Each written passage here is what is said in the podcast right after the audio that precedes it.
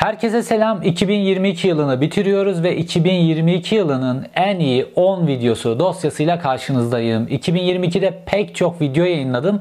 Fakat bu videolardan bazıları gerek izlenme sayıları, gerekse aldıkları beğeniler, gelen yorum sayısı ve toplumda, kamuoyunda, devlet mekanizmasında oluşturduğu etkilerle top 10 listesinin içerisine girmeyi hak etti. Pek çok önemli video vardı. Fakat bu 10 video, 10 konu 2022'ye benim kanalımda damga vuran konulardı. Lafı çok uzatmadan 10 numarayla başlayalım. 10 numarada Süleyman Soylu var.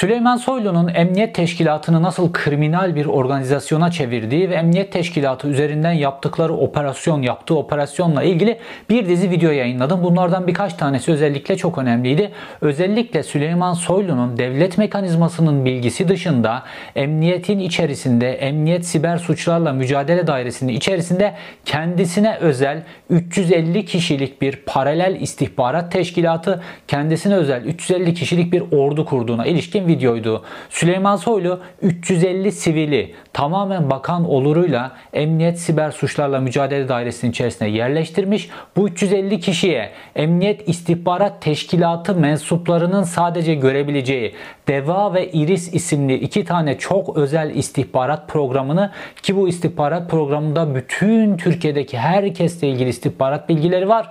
Bunları görebilecek yetkiyi polis dahi olmayan bu 350 sivile bu yetkiyi vererek Süleyman Soylu'nun kendisine özel 350 bir kişilik bir istihbarat teşkilatı kurduğunu ve bu programlar üzerinden ve bu yetkiler üzerinden Türkiye'deki pek çok hedef aldıkları kişilerin özellikle dijital verilerini, telefonlarındaki bütün verileri alabilecek çeşitli casusluk faaliyetleri yaptığına ilişkin bilgilerdi.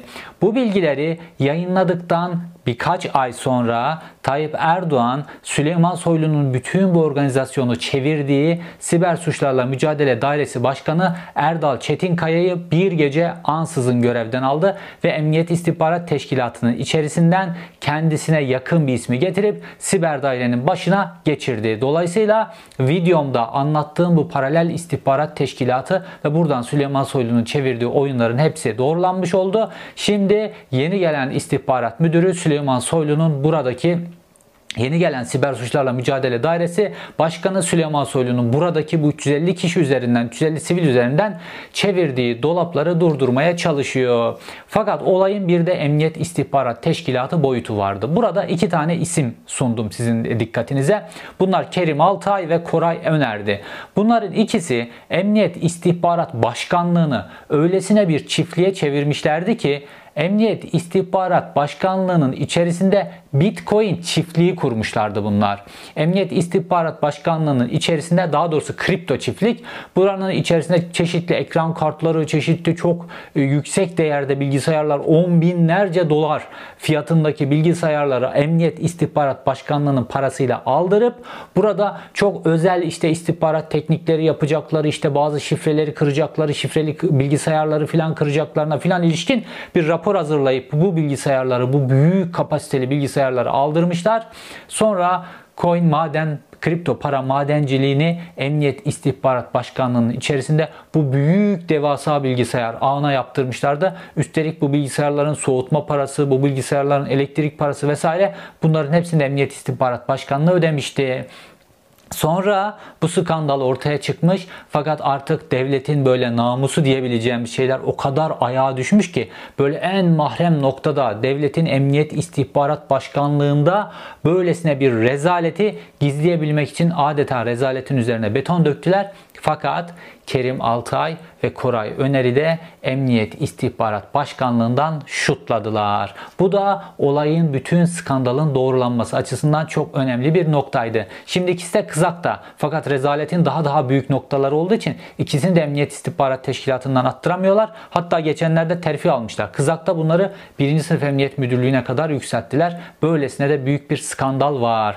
Fakat bir de daha önemli de bir video yayınladım. Bu videoda Emniyet İstihbarat Başkanı'nın makam odasında iki tane çok üst düzey polis birbirlerine silah çekmişlerdi. Emniyet İstihbarat Başkanı Engin Dinç ve onun yardımcısı Resul Kabataş birbirlerine Emniyet İstihbarat Başkanı'nın makam odasında silah çekmeye vardıracak bir kavganın içerisine girmişlerdi.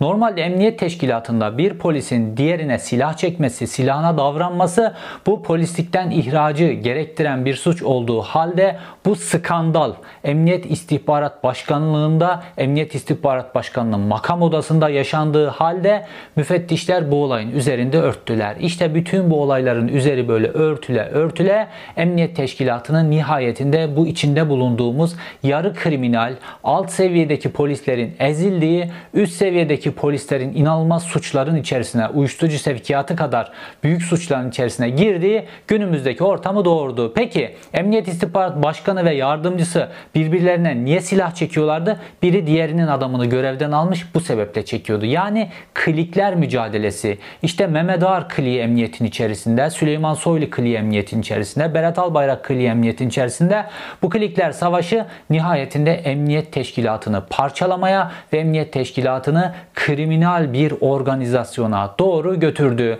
Süleyman Soylu'nun emniyet teşkilatı içerisinde yarattığı tahribatla ilgili bu 3 tane video özellikle sizin çok ilginizi çekti ve hepsi sonuçlar doğurdu. Görevden almalar vesaire bunları doğurdu.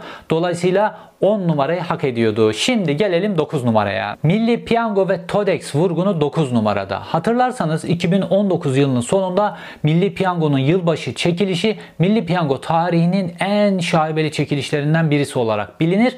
Daha doğrusu çok büyük bir şaibe böyle herkesin gözünün önünde yaşanmıştı. İki Milli Piyango görevlisi çekilişin yapıldığı salonda bir anda ekranla bir şey fark ediyorlar laptopun ekranında ve birbirlerine suç işareti yapıyorlar. İşte o şaibeli çekiliş sırasında salonda olan iki kişinin daha görüntülerini ilk defa benim kanalımda izlediniz.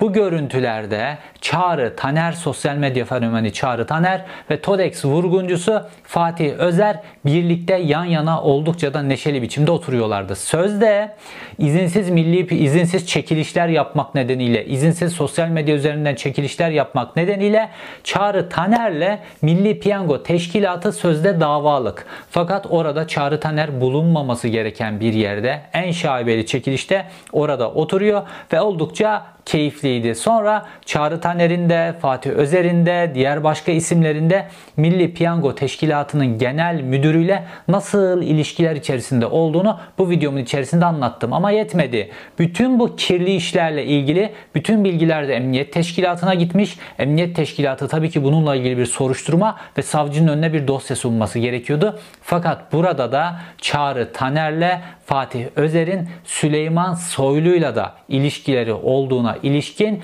bilgileri de yine benim kanalımda buldunuz. Hatırlarsanız yarım bir fotoğraf yayınlanıyordu. Bu işte Todax vurguncusu Fatih Özer 1 milyar dolarla ortadan kaybolunca bir yarım fotoğraf yayınlanıyordu. O fotoğrafta Süleyman Soylu'yla Fatih Özer Süleyman Soylu'nun makam odasında görüşüyorlardı ve ben bu fotoğrafın yarım olduğunu, bu fotoğrafın içerisinde Çağrı Taner'in olduğunu da o videomda söylemiştim. Fakat o fotoğrafa erişemediğimi söylemiştim. Video yayınladıktan sonra o fotoğrafa da eriştim ve Twitter hesabından o fotoğrafın tamamını yayınladım. Fatih Özer'de, Çağrı Taner'de, başka kişilerde Orada Süleyman Soylu ile birlikte o makam odasında oturuyorlardı ve nihayetinde bütün o milli piyango e, işleri, Todex vurgunu, Çağrı Taner'in izinsiz çekilişleri ve buradan vergi kaçırmaları vesaire bunlarla ilgili olayların neden bir türlü olgunlaştırılmayıp savcının önüne polis tarafından getirilmediğini de o fotoğrafla birlikte anlamış olduk. Çağrı Terner ve Fatih Özer Todex vurgunu, Milli Piyango vurgunu da 9 numarayı hak eden bir videoydu. Şimdi gelelim 8 numaraya. Derin Feridun 8 numarada. Feridun Sinirlioğlu Dışişleri Bakanlığı'nda yıllarca müsteşarlık yapmış. Şu anda da Türkiye'nin Birleşmiş Milletler'de daimi temsilcisi olarak Washington'da bulunan çok önemli bir diplomat. Bu Feridun Sinirlioğlu'nu Cüneyt Özdemir Cumhurbaşkanı aday olarak önümüze sundu.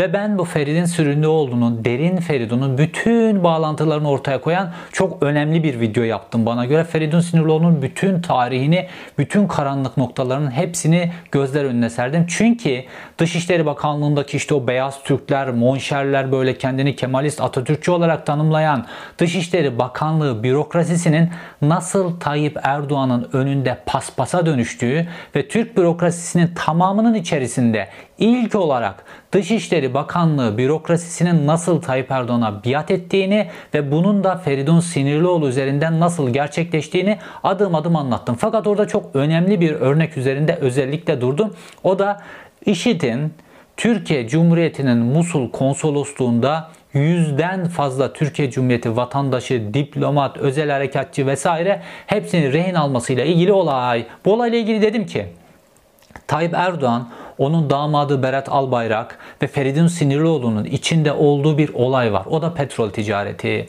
İşte Suriye'deki petrolün, IŞİD petrolünün satılmasıyla ilgili olay. Fakat IŞİD bir noktada şöyle bir teklifle geliyor. Diyor ki Türkiye Cumhuriyeti'ndeki o zaman tabi biraz savcılar, e, hakimler, polisler filan var. Belli IŞİD'lileri tutuklamışlar ve Türkiye Cumhuriyeti'nin cezaevlerinde bulunuyorlar. Hüküm giymişler, yargılanıyorlar, tutuklar vesaire. Tayyip Erdoğan bunları IŞİD'e geri gönderemiyor. Fakat IŞİD bunları ısrarla istiyor ve olaylar bir noktada şuna geliyor. Eğer bizim şu şu şu şu adamlarımızı vermezseniz size petrolü vermiyoruz başka alıcılar var diyorlar. Tabi bu petrolden akan yüz milyonlarca doların e, dan olmak istemeyen Berat Albayrak ve ekibi çünkü enerji işleri ondadır. Ondan sonra resmen Türkiye Cumhuriyeti personeli rehin verdiler. Hatırlayın IŞİD Irak'ta böyle hızlı biçimde ilerliyordu ve bütün yabancı misyonlar personellerini çektiler. Hatta bölgedeki Kürt güçler bile bölgeyi terk ettiler. Hatta giderken Barzani sizi de götürelim diye Musul konsolosluğuna teklifte bulunuyor. Fakat Feridun Sinirlioğlu emir ve talimat veriyor. Hayır konsolosluğu terk etmeyeceksiniz diyor. Ve nihayetinde IŞİD geldi ve bütün konsolosluk personelini gözaltına daha doğrusu konsolosluk personeli rehin aldı. Ondan sonra oradaki kriptolu Dışişleri Bakanlığı'nın cihazları, bütün kasadaki para, Türkiye Cumhuriyeti'nin bayrağı, silahlar vesaire bütün gizli bilgiler hepsini de ele geçirdi IŞİD. Ondan sonra günlerce Türkiye Cumhuriyeti'nin başkonsolosu dahil onların hepsi rehin kaldılar orada ve nihayetinde Milli Güvenlik Kurulu'na konu geldi ve e, personelimizi kurtarmak için IŞİD'in teklifi bu. O zaman cezaevlerindeki rehineleri vereceğiz diye Milli Güvenlik Kurulu kararı haline getirdiler. Cezaevlerindeki tutuklu IŞİD'lileri vereceğiz diye Milli Güvenlik Kurulu kararı haline getirdiler ve Türkiye Cumhuriyeti'nin cezaevlerindeki bütün o IŞİD'lileri IŞİD'e götürdüler. Geri verdiler ve ondan sonra Musul konsolosluğundaki kişiler de serbest kaldı. Fakat orada bir detay vermiştim. Bir özel harekatçı IŞİD'lilerden gizli olarak içeriye bir telefon sokuyor. Dönemin rehin tutulan konsolosu Öztürk Yılmaz Feridun Sinirlioğlu'nu arıyor. Feridun Sinirlioğlu o zaman Dışişleri Bakanlığı müsteşarı. Fakat Feridun Sinirlioğlu onu sürekli oyalıyor, sürekli oyalıyor. Bütün bu detayları da vermiştim.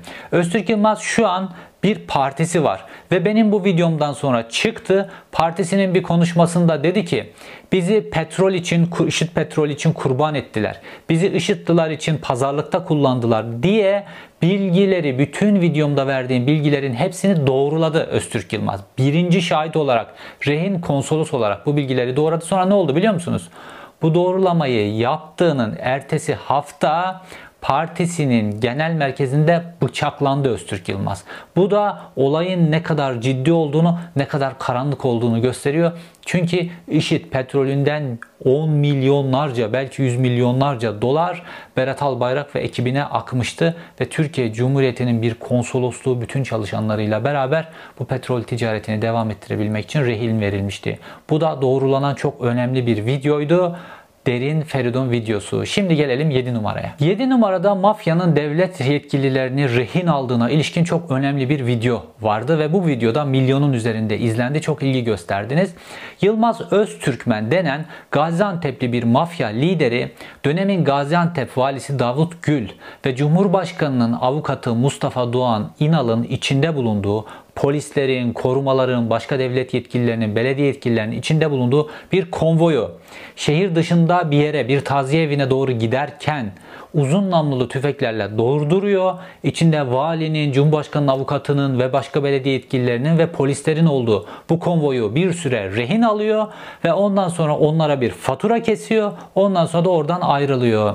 Mafyanın Türkiye Cumhuriyeti'nde ne kadar kuvvetli hale geldiğine ilişkin çok önemli bir videoydu. Sonrasında utanma belasına vali ve cumhurbaşkanının avukatı kendileri gidip şikayetçi olamıyorlar. Onun yerine kendi korumalarını şikayetçi ediyorlar. Korumalar bizi rehin aldı diye şikayetçi oluyorlar ve nihayetinde Yılmaz Öztürkmen denilen mafya Adana'da bir otelde keyif çatarken gözaltına alınıyor ve halen daha tutuklu. Peki bunların paylaşamadığı şeyler ne? Biliyorsunuz Gaziantep'te kendisine göre büyük bir sanayisi olan bir il, Türkiye'nin en önemli sanayi illerinden bir tanesi ve burada büyük bir FETÖ borsası kuruluyor ve bu borsada Cumhurbaşkanı avukatı Mustafa Doğan İnal'ın da payı var. Bu borsada Vali Davut Gül'ün de payı var. Ve bu Yılmaz Öztürkmen'in de payı var. Bir noktadan sonra bunlar artık devlet mekanizmasının bütünüyle bu işi çevirdikleri için, bu yağma işini çevirdikleri için artık bu mafya grubuna ihtiyaçları kalmadığını düşünüyorlar. Çünkü adliyede, emniyette iyice kökleşmiş vaziyetteler.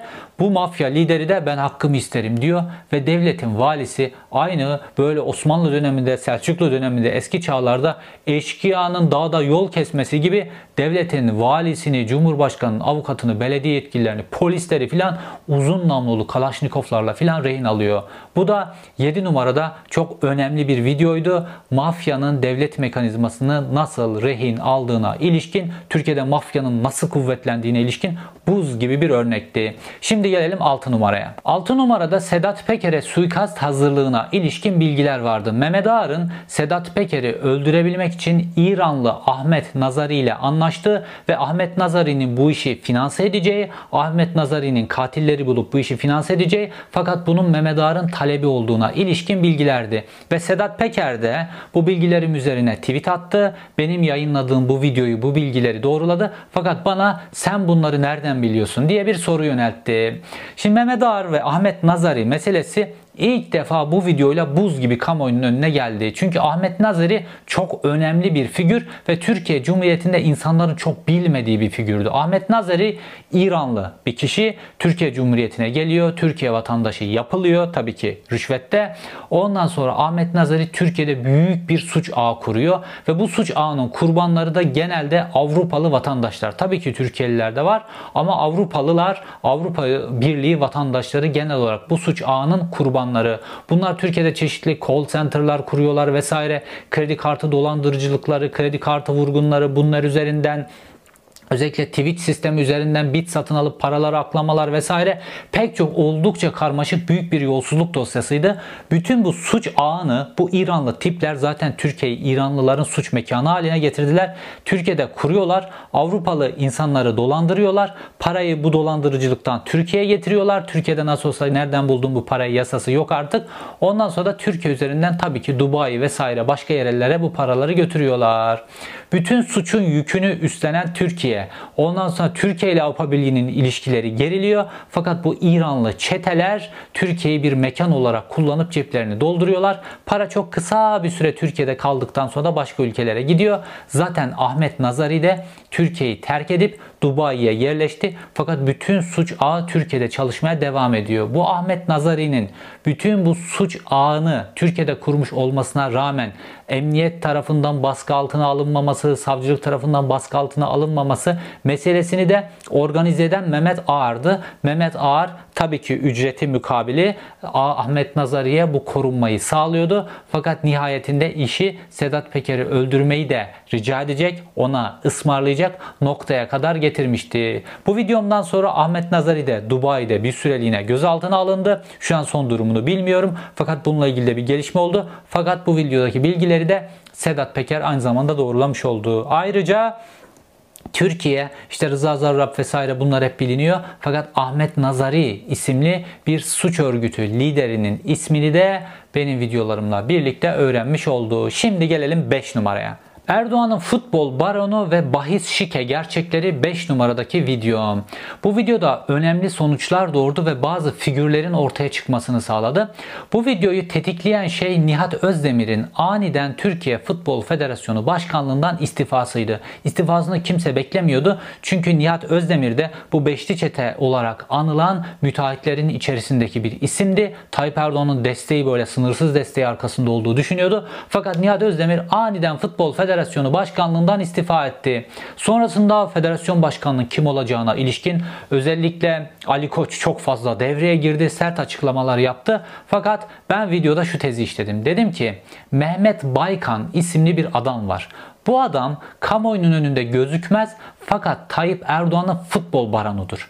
Ve Mehmet Baykan kimi işaret ederse Türkiye Futbol Federasyonu Başkanı o olacaktır. Ali Koç'un da dediği önemli değildir. Futbol, diğer önemli futbol kulüplerinin Galatasaray'ın Beşiktaş'ın başkanının da söyledikleri önemli değildir. Genel futbol camiasının da söylediği önemli değildir. Çünkü Türkiye'de futbol piyasası bu Tayyip Erdoğan'ın baronu Mehmet Baykan tarafından Futbol Federasyonu'nun üzerine çökülmüştür ve bütün olayı bu organizeler ve esas mesele de futbolda artık bahistir bahis üzerinden vurgunlar yapıyorlar ve Mehmet Baykan şu an Türkiye'deki iddia vesaire üzerinden futboldaki bahis piyasasını elinde tutan Yıldırım Demirören'le yediği içtiği ayrı gitmez. Dolayısıyla bunlar bahis işlerini sürdürebilmek için Futbol Federasyonu'nun başkanlığına da kendi emir ve talimatlarından ayrılmayacak bir adamı getirip oturtacaklar. Ayrıca 2023 yılında kimin şampiyon olacağı çok önemli. Çünkü 2023 yılında seçimler var. O seçimlere giderken şampiyon aşağı yukarı belli olmuş olacak. Burada bir riskle Tayyip Erdoğan almak istemiyor. Dolayısıyla 2023 seçimleri Futbol Federasyonu ve 2023'te kimin şampiyon olacağı konusunu Tayyip Erdoğan beraber planlamak zorunda. Dolayısıyla da Erdoğan'ın futbol baronu Mehmet Baykan Mehmet Büyükekşi'yi seçti ve o Türkiye Cumhuriyeti'nin Türkiye Futbol Federasyonu'nun başkanı olacak. Bunun kaçarı yok dedim.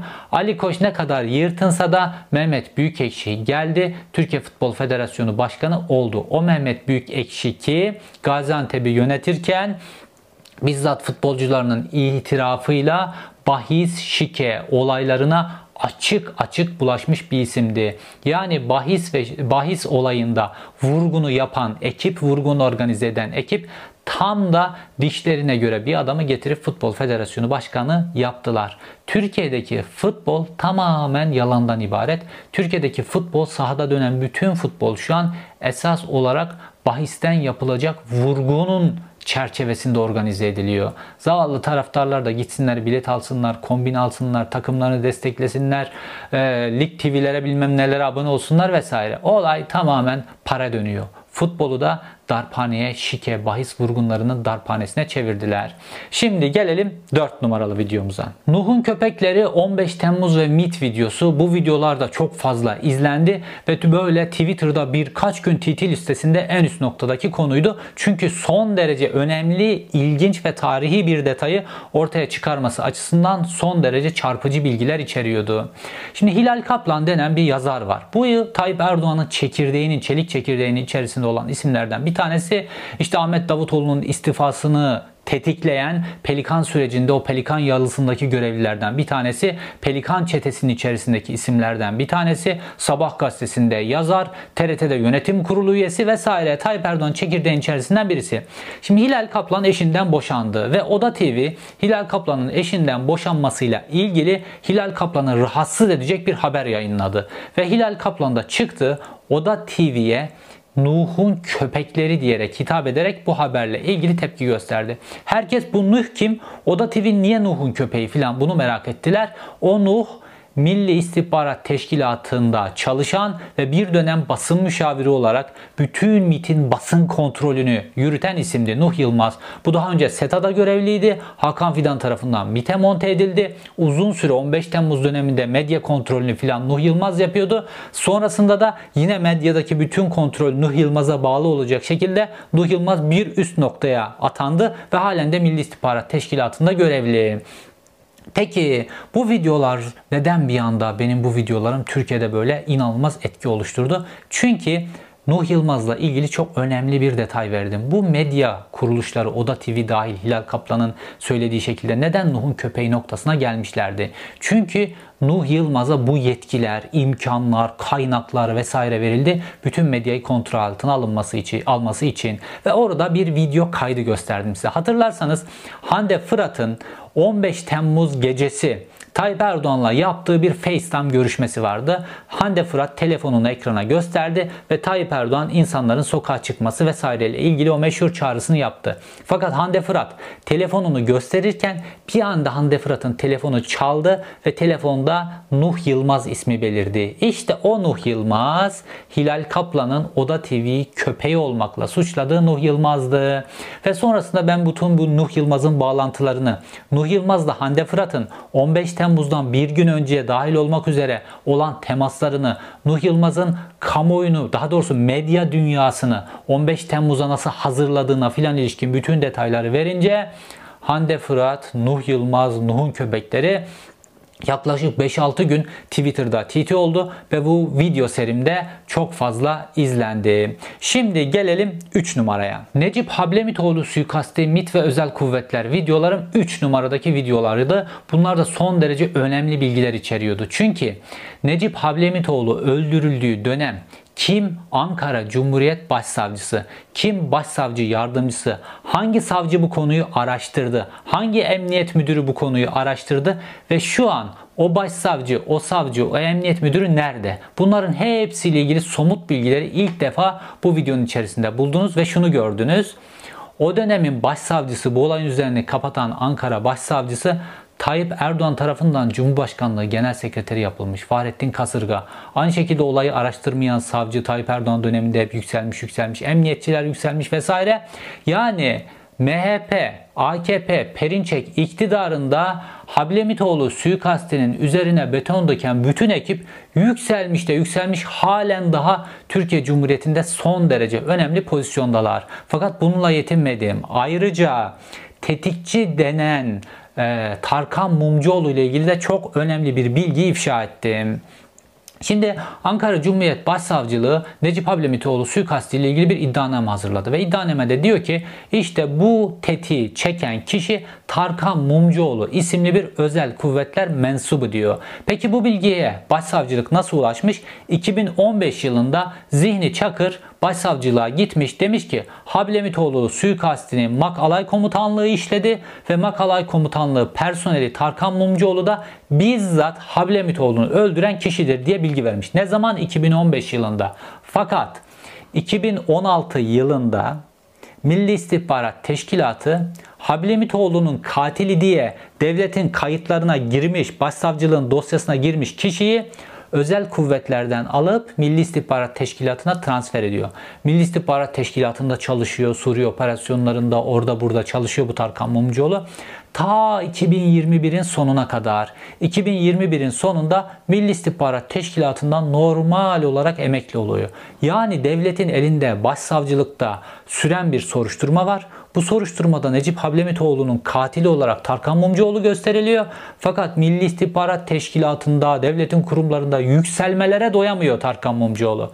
Bu bilgileri de benim bu videomun içerisinde buldunuz ve Necip Hablemitoğlu suikastinin nasıl devlet mekanizması içerisinde, emir komuta zinciri içerisinde işlendiği, nasıl Levent Göktaş'ın MAK alay komutanlığında yukarıdan aldığı emirle, generallerden aldığı emirle ve neden generallerin nasıl rüşvet yedikleri, nasıl generallerin rüşvete bağlandığı vesaire bunların bütün detaylarıyla gelip emir komuta zinciri içerisinde MAK'a geldi ve MAK'tan da bu emir komuta zinciri içerisinde bir takım oluşturduğu ve bu takımında bu suikasti işlediğine ilişkin bütün bütün bilgileri de videomun içerisinde buldunuz. Şimdi gelelim 2 numaraya. 2 numarada Mehmet Ağar ve onun sahte vatanseverliği var. Bununla ilgili çeşitli videoların içerisinde değiniyordum. Fakat iki tane videoda özellikle Mehmet Ağar'ın maskesini tamamen düşürdüm. O böyle milliyetçi, vatansever filan gözüken, böyle ülkücü gözüken filan Mehmet Ağar'ın nasıl aslında tek kıblesinin para olduğu, vatan, millet vesaire bunların hiçbirisinin umrunda olmadığını çok önemli biçimde çok net detaylarıyla ortaya koyduğum. Şimdi Mehmet Ağar'ın Tolga Ağar denen bir oğlu var ve bu Adalet ve Kalkınma Partisi'nden milletvekili ve Milli Savunma Komisyonu üyesi. Normalde Milli Savunma Komisyonu üyesi birisinin savunma sanayi alanında şirketleri olamaz, faaliyetleri gösteremez. Çünkü etik olmaz. Çünkü bütün mekanizmalara ulaştığı için fahiş fiyattan ürün satabilir, her şeyi yapabilir. Fakat bu adam zaten Mehmet Ağar oğlunu o vurgunları yapabilmek için Savunma Sanayi Komisyonu içerisine koymuş ve dolayısıyla da Tolga Ağar'ın bizzat kendisinin sahip olduğu ya da ortak olduğu savunma sanayi şirketleri Türk Silahlı Kuvvetleri'ne ve emniyet teşkilatına fahiş fiyatla savunma ürünleri satıyorlar. İnanılmaz kalitesiz. Bunların pek çoğu Türk Silahlı Kuvvetleri ve emniyet tarafından kullanılmıyor bile. Depolarda bekletiliyor. Mesela korunmayan çelik yelekler. Kim bilir kimler şehit oldu bununla bu çelik yelekleri giyerek. Ayrıca hiçbir işe yaramayan küçük dronlar vesaire oradan buradan toplama parçalarla oluşturdukları şeyler bunlara bir de böyle afilli afilli Türkçe isimler filan koyuyorlar. Savunma sanayi fonlarını 10 milyonlarca dolar bu şekilde soyuyorlar. Bu videolarda isim isim, şirket isimleri, hangi ürünleri sattıkları vesaire bunların hepsini verdim ve vatanseverlik maskesi takmış, büyük vatansever maskesi takmış Mehmet Ağar'ın nasıl bir soyguncu, nasıl bir mafya olduğunu bütün çıplaklığıyla ortaya koyduğum ve Mehmet Ağar'ın gerçek yüzünün, onun tek kıblesinin, onun tek taptığı şeyin para olduğunu buz gibi ortaya koyduğum. Ayrıca Mehmet Ağar'ın oğlu, Mehmet Ağar'ın gelininin özel jetlerle e, uçması vesaire gibi inanılmaz şatafat içerisindeki lüks hayatları vesaire onlarla ilgili bilgiler de bu videoların içerisindeydi. Şimdi gelelim bir numaraya. Bir numarada demir çelik sektöründeki vurgunlar var. Çünkü bu video serimden sonra 25 milyar TL'lik vergi kaybıyla ilişkin bir polis operasyonu gerçekleşti. Fakat ne kadar sonra? Ben bu video serisini yaptıktan 6 ay sonra ben bu videoları yayınlarken bu vergi kaybı, bu vurgunlar filan bunların hepsi oluyordu. Aslında canlı canlı yapılmış ihbarlardı. Her şey nasıl başladı? Her şey Hatay'da kurulu Nursan Demir Çelik'e Erol Evcil isimli mafyanın çöktüğüne ilişkin bir video yayınlamamla birlikte başladı. Hatay Payas dediğimiz bölge İskenderun o bölge Türkiye'de en büyük demir çelik gruplarının filan temsilciliklerinin fabrikalarının filan olduğu bölgedir ve o yıllık 15 milyon ton demir çelik üretilir burada. Yani çok büyük bir demir çelik endüstrisi var burada. Ve buranın en köklü fabrikalarından gerçekten aileden demir çelikten gelen Nursan'a Erol Evcil'in çöktüğünü söyledim. Ve sonrasında bu Erol Evcil'in bu çökme işlemi sırasında kendisine payanda olarak arkamda Alaaddin Çakıcı var dediğine ilişkinde bilgiler yayınladım sürekli. Ve Erol Evcil ile Alaaddin Çakıcı'nın ta İzmir'e kadar uzanan demir çelik sektöründeki ortaklıklarıyla ilişkinde background bilgileri verdim. Ve sonrasında gündeme başka bir isim daha getirdim. Hüseyin Er Yılmaz ve bu Hüseyin Er Yılmaz'ın da demir çelik fabrikaları var. Fakat bu adam da biraz mafyatik bir tip ve Erol Evcil ile de alacak verecek meselesinden birbirlerine girmiş durumdalar. Bunların hepsini bu çökme hikayelerinin hepsini anlattım. Sonra Alaaddin Çakıcı beni hedef alan iki tane mektup yayınladı Twitter'dan ve bu mektuplardan birisinde alenen şunu söyledi. Bana yönelik tehditler, hakaretlerden sonra dedi ki evet Hüseyin Er Yılmaz geldi. İşte teknesinde yemek yemişler beraber. Yemek yedik. Sonra anladığım kadarıyla diyor Hüseyin Er Yılmaz Erol Evcil'i öldürmek için tetikçi filan ayarlamıştı diyor. Fakat ben de dedim ki Erol Evcil benim arkadaşımdır. Dolayısıyla beni öldürmeden Erol Evcil'i öldüremezsiniz dedim diyor. Ondan sonra da Hüseyin Er Yılmaz ve ekibi gitti diyor. Şimdi burada Hüseyin Er Yılmaz ne anlıyor?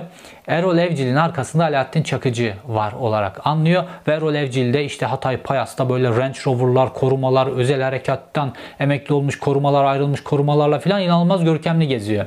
Hüseyin Er Yılmaz da kendisine devletin başka tarafından koruma buluyor. Yine tabi bununla. Ve yine bazı fotoğraflar yayınladım. Jandarma Genel Komutanı Arif Çetin Skorsky, askeri Skorsky helikopterle ve kamuflajlarını giyinmiş olarak Hüseyin Er Yılmaz'ın fabrikasının Hatay Payas'taki fabrikasına Skorsky helikopterlerle indirme yapıyor. Ve bir gövde gösterisi veriyor. Ve Hatay'da ne oluyor ondan sonra? Hüseyin Er Yılmaz da dokunulmaz. Çünkü onun arkasında Alaaddin Çakıcı varsa benim arkamda da jandarma genel komutanı falan var diyor. Ki jandarma genel komutanlığında mafyatik tiplerle fotoğrafları falan çarşaf çarşaf yayınladı. O da öyle bir tip. Ve nihayetinde bütün bu çökme olayları detaylarını detaylı biçimde Sivas'taki demir çelik fabrikası o bu filan bunların hepsi İzmir'de mesela çok köklü bir demir çelik fabrikasında da çökülmüş vesaire. Bunların bütün detaylarını anlattıktan sonra bir operasyon gerçekleşti. Ve Erol Evcil, Hüseyin Er Yılmaz işte bunların Ankara'daki bir ayakları var filan. Bunların hepsini topladılar. Ve bunların hepsini işte gözaltına aldılar. Bazılarını tutukladılar. Bazıları uzun süre tutuklu kaldı, serbest kaldı vesaire vesaire. Ve nihayetinde savcılığın hazırladığı evraklara göre 25 milyar liralık bir vergi kaybı söz konusu ve bununla ilgili de şu an işte mahkeme süreci o bu filan olacak. Ama benim teorime göre bunlar işte komisyonlarını ödeyecekler, rüşvetlerini ödeyecekler filan bir biçimde yırtabilirler diye düşünüyorum. Fakat Bence olay 25 milyar TL'lik vergi kaybından da ibaret değil. Burada çökülen demir çelik fabrikaları, oradan neden olan üretim kaybı, Mesela Erol Evcil'in demir çelik fabrikalarında ki bunlar elektrikle demirin eritildiği yani o bütün o kazanlar elektrikle çalışan demir çelik fabrikaları korkunç elektrik faturaları oluyor. Böyle 10 milyonlarca lira falan böyle 100 milyonlarca lira elektrik faturaları oluyor. Bu elektrik faturalarını ödemediği falan bunlarla ilgili pek çok bilgiler verdim. Peki Erol Evcil o elektrik faturalarını ödemeyince ne oluyor? Dağıtım şirketleri mi karşılıyorlar bunu? Yok. Halkın sırtına yıkıyorlar. Halkın faturalarına bölüyorlar. Halk ödüyor bunu. Bunun daha böyle o 25 milyarın dışında üretim kaybından, elektrik faturalarından, ondan bundan halka faturası inanılmaz büyük. Bunların hepsinin detaylarını bu video serimde anlattım ve bence 2000 sizin gösterdiğiniz ilgi, bunun haberlere yansıması, operasyona yansıması vesaireyle birlikte 2020'nin bir numaralı videosu da bence buydu. Fakat tabii ki 2020 içerisinde pek çok önemli videolarda yaptım. Mesela Erdoğan'ın bilinmeyen adamlarına ışık tuttum. Bu beşli çete hep konuşuluyor sürekli. Böyle beşli çetedeki müteahhitler falan ama Erdoğan'ın başka bilinmeyen böyle vurgun e, işlerine imza atan adamlarına ışık tuttum ilk defa. İşte mesela Fuat Tosyalı, Ayhan Tosyalı, Fatih Tosyalı kardeşler bunların işte BMC'yi satın almaları, işte Hatay bölgesinde başka yerlerdeki çökmeleri falan ve Türkiye'nin en büyük zenginlerinden, zengin gruplarından biri haline gelmeleri. Mesela Talip Öztürk mesela hiç bilinmeyen işte Talip Öztürk'ün BMC'deki işleri Sarı Külçeler diye bir video yayınladım. Talip Öztürk'ün ki Sedat Peker de buna değinmişti. Talip Öztürk'ün Suriye'den yaptığı vurgunlar o Suriye'den e, bütün altyapıyı o bakır altyapısını böyle eritip böyle sarı külçeler haline getirip Türkiye'ye getirmesi, Suriye'deki petrol vesaire tarım ürünleri filan üzerinden yaptıkları bütün vurgunların Talip Öztürk'ün ayrıca bu Talip Öztürk'ün Yine e, BMC'de yaptığı vurgunlar filan bunları anlattım. Mesela Katar BMC'ye ortak oluyor. BMC'nin geliştirilmesi için 1 milyar dolar gönderiyor. O Katar'ın gönderdiği parayı Talip Öztürk, onun oğlu, bence tabi Tayyip Erdoğan da içinde olduğu bir organizasyonla filan birlikte o Katar'ın 1 milyar dolarını nasıl iç ettiklerini inşaat, minşaat fabrikayı yeniliyoruz filan diye. Ondan sonra BMC'nin iyice içini boşalttıklarını sözde Altay tankı üretecek BMC'nin Altay tankı da üretemez. Altay tankı için e, devletin bağışladığı araziyi bile geri vermek zorunda kaldılar. Çünkü BMC'nin içinde para kalmamıştı. Öyle bir soydular ki sonra getirdiler BMC'yi içi boşaltılmış halde getirdiler. Tosyalı grubunun kucağına bıraktılar. Bütün bunların detaylarını da anlatmıştım. Yine Tayyip Erdoğan'ın bilinmeyen isimlerinden bir tanesi Haşlan Yeşildağ mesela. Bunu anlattım. Sonra Sedat Peker bu adama Deus Ekber dedi. Bu adamın bütün karanlık yönlerini anlattı filan. Ki Tayyip Erdoğan adına mafyayı kontrol eden, Tayyip Erdoğan adına vuran, kıran filan böyle bir adamdır. Yine Zafer Yıldırım'ı anlattım. Yapı yapı filan. Bu da işte İstanbul Atatürk Havalimanı'nı yerle bir eden bu adam. işte Etiler Polis Okulu arazisi İstanbul Boğazı'ndaki en değerli arazi. Bu adama peşkeş çekildi vesaire. Pek çok detay anlattım. O kadar çok videoda o kadar çok skandal detay anlattım ki 2022 içerisinde. Fakat bunların bir kısmı operasyon operasyona dönüştü, bir kısmı operasyona dönüşmedi. Bir kısmına muhalefet sahip çıktı, bir kısmına muhalefet sahip çıkmadı vesaire. Ama bunların hepsini gazetecilik görevi olarak kamuoyuna elimden geldiğince iletmeye, kamuoyu oluşturmaya çalıştım. 2022 yılı dolu dolu geçti. 2023'te de yine dolu dolu, yine dop dolu bilgilerle, yine bilgi dolu videolarla karşınızda olacağım. İzlediğiniz için teşekkür ederim. Yeni yılda yine buluşmak üzere.